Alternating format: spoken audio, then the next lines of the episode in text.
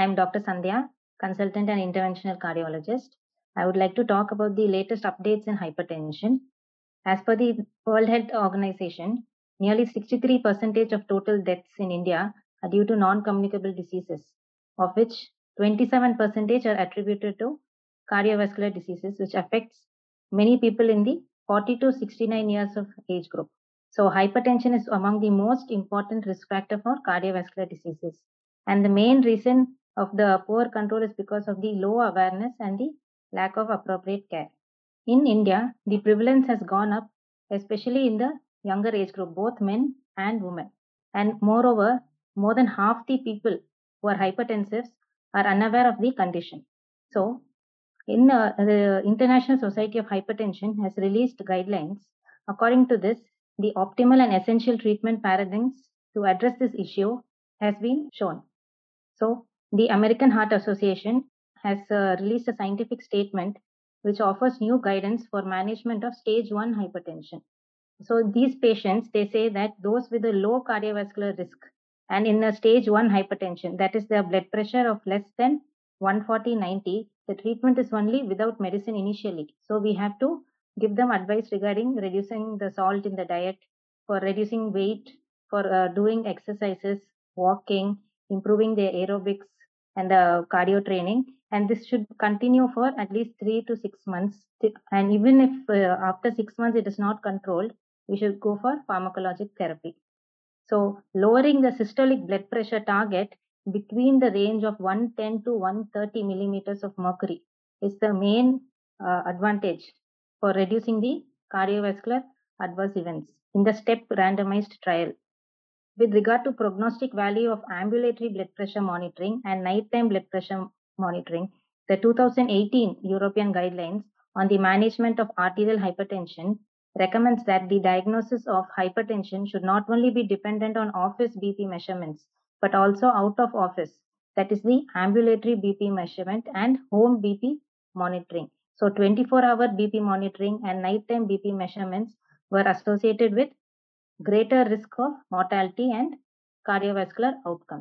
So this is why we advise the patients that once you are diagnosed with a higher uh, blood pressure reading, it is better to always do a blood pressure monitoring at home and if possible ambulatory. At home B P monitoring, we will give advice regarding how to how the patient should measure their own blood pressure, and at least minimum twice daily it should be done. And they may be considered as the most relevant measurements for estimating the cardiovascular risk. So for every twenty millimeter increase in the systolic blood pressure and ten millimeter increase in the diastolic blood pressure, especially at night, the risk of mortality is increased by twenty-three percent and the risk of cardiovascular events is increased by thirty-six percent. And most patients with hypertension require lifelong medical therapy to achieve the optimal B P control. The two thousand eighteen European guidelines recommends five classes of antihypertensive drugs. So considering the high non-adherence treatment, the importance of combination therapy is particularly highlighted in these guidelines. Especially, it is important to start them on a combination of the angiotensin converting enzyme inhibitors or angiotensin receptor blockers with the calcium channel blockers or a diuretic.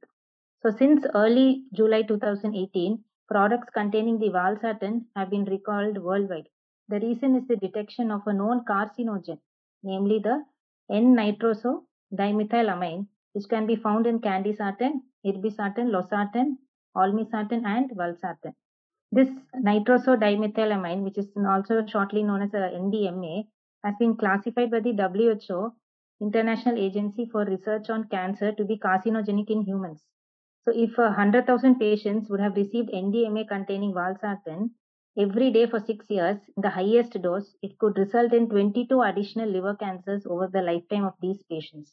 The presence of N D M A in these drugs could lead to eight additional cancer cases in one hundred thousand patients if they have taken the highest dose daily over four years.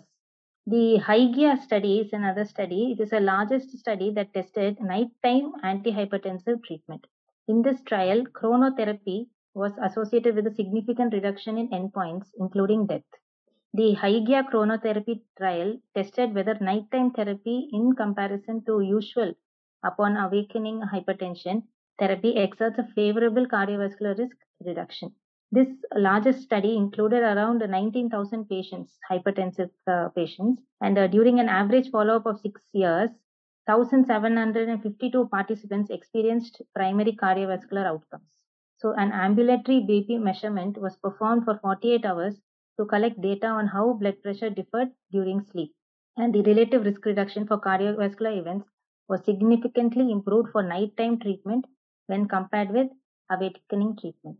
So I would like to uh, conclude my talk showing that the importance of early diagnosis, continuous monitoring of the hypertension patients, and giving them advice regarding uh, not only medication adherence, but also regarding diet and lifestyle modifications, and continuous B P monitoring as an ambulatory blood pressure monitoring or even home B P monitoring regularly is very important.